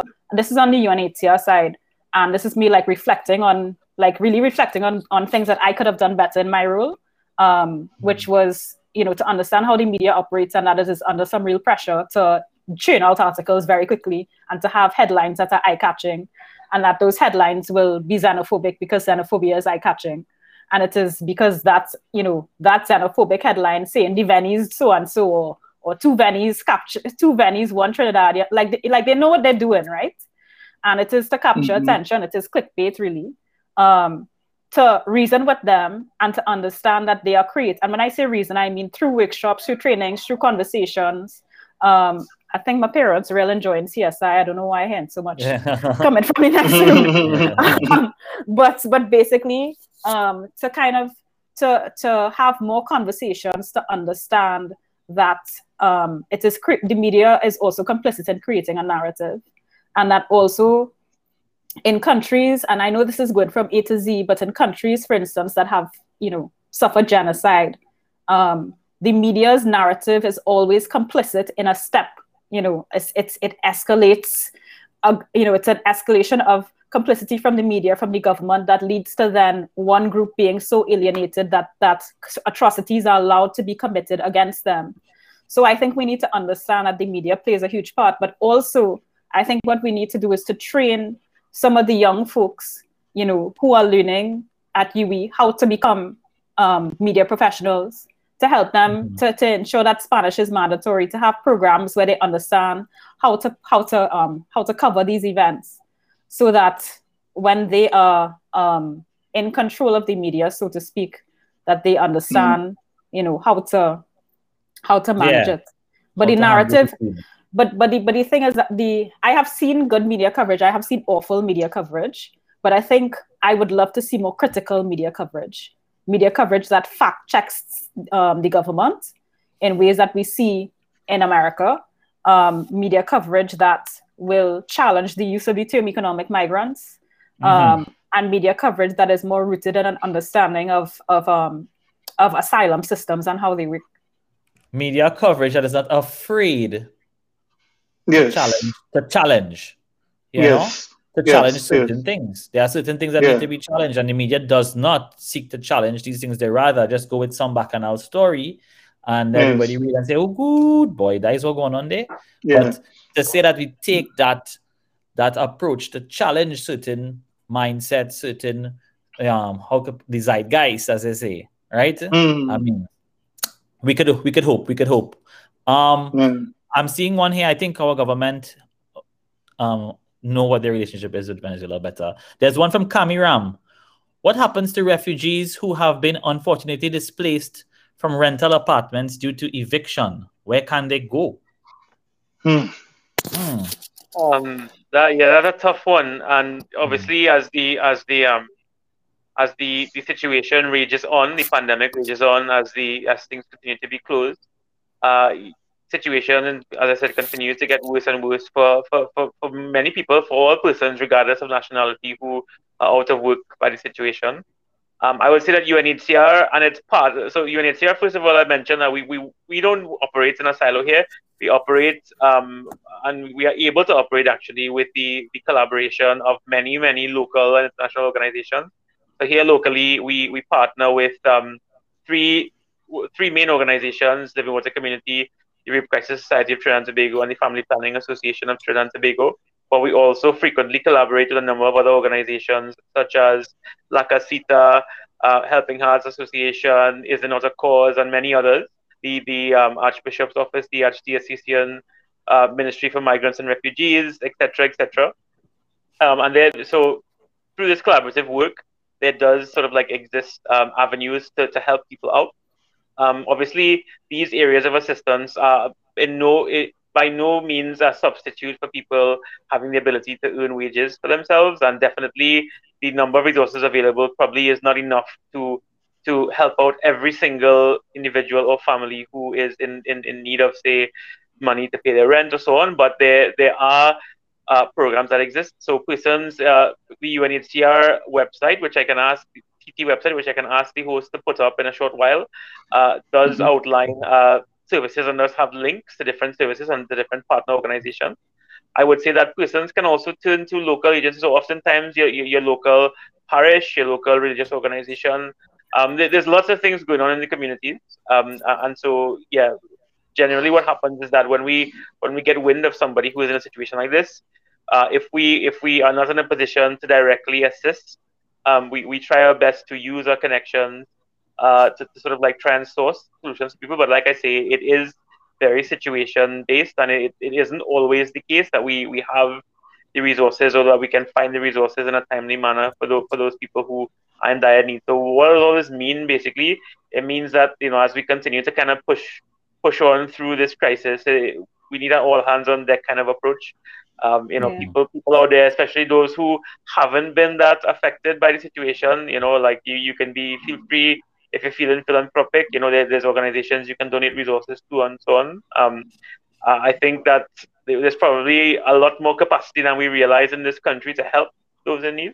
So, um, so yeah, that, that that's my plug at the end of this is basically to say that um, we, we there's a lot of things that we do, but but Yeah. we, we need a lot more resources and a lot more sort of like attention on this situation. So, And Yeah. we really do hope that that help comes and that you know we can all work together on this. Um, Amanda, is there anything you want to say? Because you're looking to close up very soon because we're Yeah, hitting of that course. two-hour mark. So let's let's just get into that and then get into closing remarks.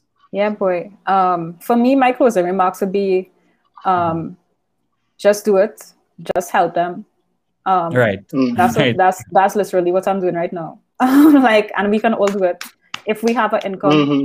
If we have an income, like you're lucky. You're one of the lucky ones. Seriously, you know. Mhm. So I'm be, I'm literally like now budgeting, which I never do. Um, I am not a grown up. Like like budgeting for this is this is the amount I'm given per month to people who and trainees as well who need food for groceries. Um, so that I know when I'm freelancing, like I have my thing set up, so I know that this job equals this amount of money equals this is who I'm going to help. Like I have it set up um, because if you don't help, then nobody. I mean, you can't wait on the government. Um, also, um, Siobhan had mentioned infospot.org, I N F O S P O T T.org. It's a resource um, for for um, Venezuelan migrants and refugees who need information and assistance.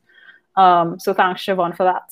Um, So we- yeah, that's that's just Yeah, my closing comments. those things- Yeah, yeah, don't wait. And we will put all the these resources, Matthew, like all the websites and so on. We'll make a post. So everybody who's looking on, any information you're going to want after this, we will have the links there for you all on the web on the um Facebook page. Okay. Um, I'm seeing a real interesting thing there. I just want to touch on quickly. You know, we we have to understand the connotations that come with certain words and how they are being used and and how and what they have come to mean. So just like you know, we look at Trini and we see well that's what that's what Veni is, but the way it is used, the connotation of it has changed from just being an abbreviation.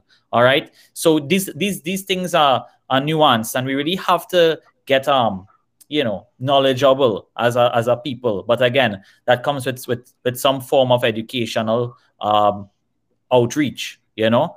Um, Matthew, any closing remarks on on the the the, the topic and your time here with us? Yeah, I just want to say, first of all, thanks to, to you all for providing the space for us to have this discussion. Um, it, it- it's, problem. it's, uh, you know, eh, we need to have more discussions um, along these lines. Um, al- always a pleasure, of course, to, to be talking about these things alongside a dear friend uh, as Amanda. But um, just to say that, like, they, you know, they, there's always more that can be done. This is me speaking again from uh, from my taking off my professional hat and speaking as a citizen, Matthew, the, the, the, the Trinity to the bone. Like I, I really I really do feel um, passionate about our capacity to to rise up above the challenges that we've been facing. Um, I've seen it in, in, in many small pockets. I've seen, you know, groups of friends and, and people who have been like digging deep and trying to help those in need. And I, I think it really just it starts with having the will to make changes, uh, having the will to stand up, having the will to speak out against discrimination, having the will to sort of like act um, in, in ways that, that you feel compelled to based on seeing the human side of certain situations. So just want to encourage people keep love in your heart and, and understand that like, you know, really try to put yourself in the shoes of, of refugees, of, of migrants, of asylum seekers, of the people that you see. When you hear people saying derogatory things about Benny this and Spanish that, I want you to try and actually literally try to put yourself in the shoes of those people. Try to understand what it is like, what what what how bad the situation have to be for a mother or a father or a grandmother to take their young children on a precarious journey across the ocean without any guarantees that they will have rights and that, they'll even be able to speak the language. Like, think about how bad the conditions have to be for people to want to voluntarily put themselves uh, in these situations, and it'll help you really to understand the real human side of it. And other than that, just kind of keep safe, look out for your neighbors, and um, thanks for the space again. Right. Thank you so much, Matthew. And Matthew, I'll just have you know that you make a little history tonight too, because he's the first press man we had on the show so far. So you know, big, big, big up your Big up, big up. You know, you Yeah, know, man. you know, the, Big up, big you know, up, you know the banter must be there, but you know, it's our one love. I say, keep love in your heart, right? Um, Lucky you didn't say that. at the Glad to see glad to see you all improving gradually as things go along.